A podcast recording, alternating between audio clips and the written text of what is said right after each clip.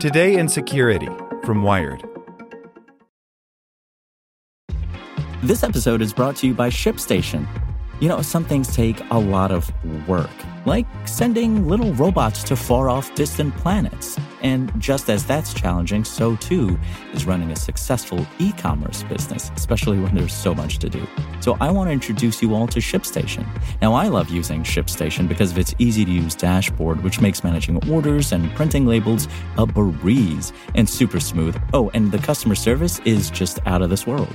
It's exactly what you need to help grow your business. Sign up for your free 60-day trial at shipstation.com slash technews. That's shipstation.com slash technews. This is the story of the one. As head of maintenance at a concert hall, he knows the show must always go on. That's why he works behind the scenes, ensuring every light is working, the HVAC is humming, and his facility shines. With Grainger's supplies and solutions for every challenge he faces, plus 24 7 customer support, his venue never misses a beat. Call quickgranger.com or just stop by. Grainger, for the ones who get it done. Today in Security from Wired. An apparent ransomware hack puts the NRA in a bind. The group behind the reported attack is under sanctions from the U.S. Treasury, which means a payout could come with penalties for the victim. By Lily Hay Newman. On Wednesday, the Russian ransomware group Grief posted a sample of data that it claimed was stolen from the National Rifle Association. Dealing with ransomware is a pain under any circumstances, but Grief presents even more complications because the group is connected to the notorious Evil Corp gang, which has been subject to U.S. Treasury sanctions since December 2019. Even if you decide to pay Grief off, you could face serious penalties. The U.S. government has been increasingly aggressive about imposing sanctions on cybercriminal groups, and in recent months, the White House has hinted that other ransomware actors may soon be blacklisted. And as these efforts ramp up, they're shaping the approaches of ransomware actors and victims alike. The NRA has not confirmed the attack, nor the validity of the purported stolen documents, which researchers say include materials related to grant applications, letters of political endorsement, and apparent minutes from a recent NRA meeting. They add that it appears the NRA was hit with ransomware in late October, or over a weekend in late October, which lines up with reports that the organization's email systems were down. Then Grief removed the NRA posting from its dark website. Brett Callow, a threat analyst at antivirus company Emsisoft, cautions against reading too much into that development. Delistings can indicate that a payment took place, but can also simply mean that the group has entered negotiations with the victim, who in turn may be buying time to investigate the situation and formulate a response plan.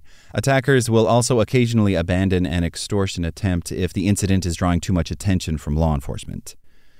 More interesting, perhaps, is grief itself, which most researchers agree is just one of many fronts for Evil Corp. Given the murky web of ransomware actors and their malware, some researchers believe that Grief is a spin off group rather than Evil Corp itself. Analysts look at attackers' methods and infrastructure, including indicators like encryption file format and distribution mechanisms to uncover links. In the case of Grief, the group has technical similarities to other Evil Corp linked entities like Doppelpaymer and uses the Dridex botnet, historically Evil Corp's signature product. Grief has been operating slowly and steadily for some time, Callow says.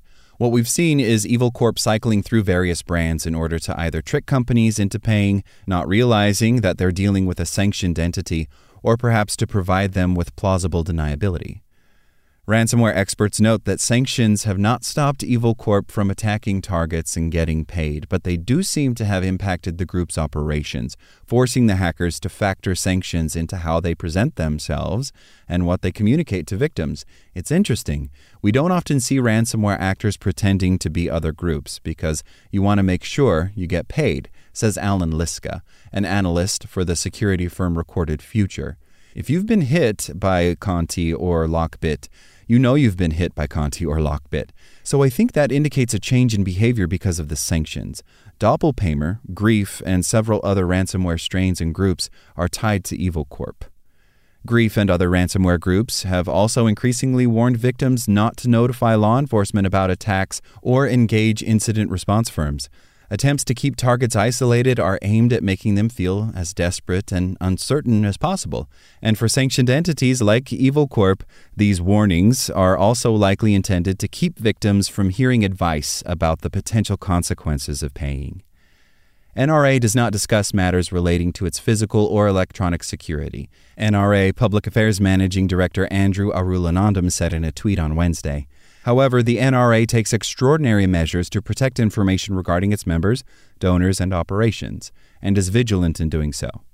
The NRA did not return a request for comment asking whether the organization paid a ransom or is negotiating with grief. In an updated advisory at the end of September, the Treasury's Office of Foreign Assets Control emphasized that even plausible deniability isn't enough when it comes to paying off marked cybercriminals. OFAC may impose civil penalties for sanctions violations based on strict liability, meaning that a person subject to U.S. jurisdiction may be held civilly liable even if such person did not know or have reason to know that it was engaging in a transaction that was prohibited under sanctions laws, the agency says.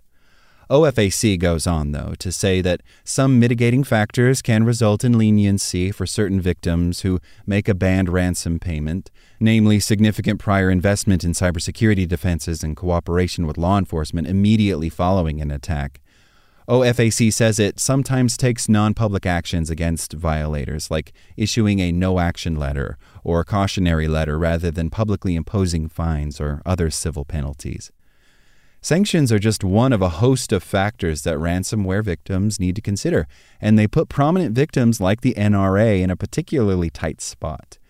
But that's also why those sanctions exist to incentivize disclosure so that law enforcement can get involved directly as early as possible, which may help crack down on attacks in the long run, but doesn't help disengage things for victims who would rather move on as quickly and painlessly as possible.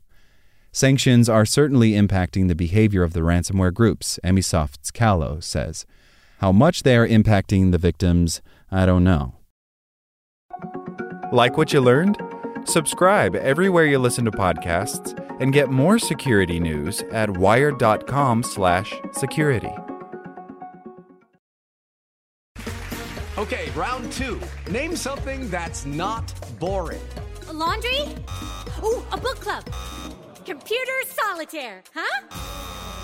Ah, oh, sorry. We were looking for Chumba Casino. That's right. ChumbaCasino.com has over 100 casino style games. Join today and play for free for your chance to redeem some serious prizes. ChumbaCasino.com. No purchase necessary. Full prohibited by law. 18 plus terms and conditions apply. See website for details.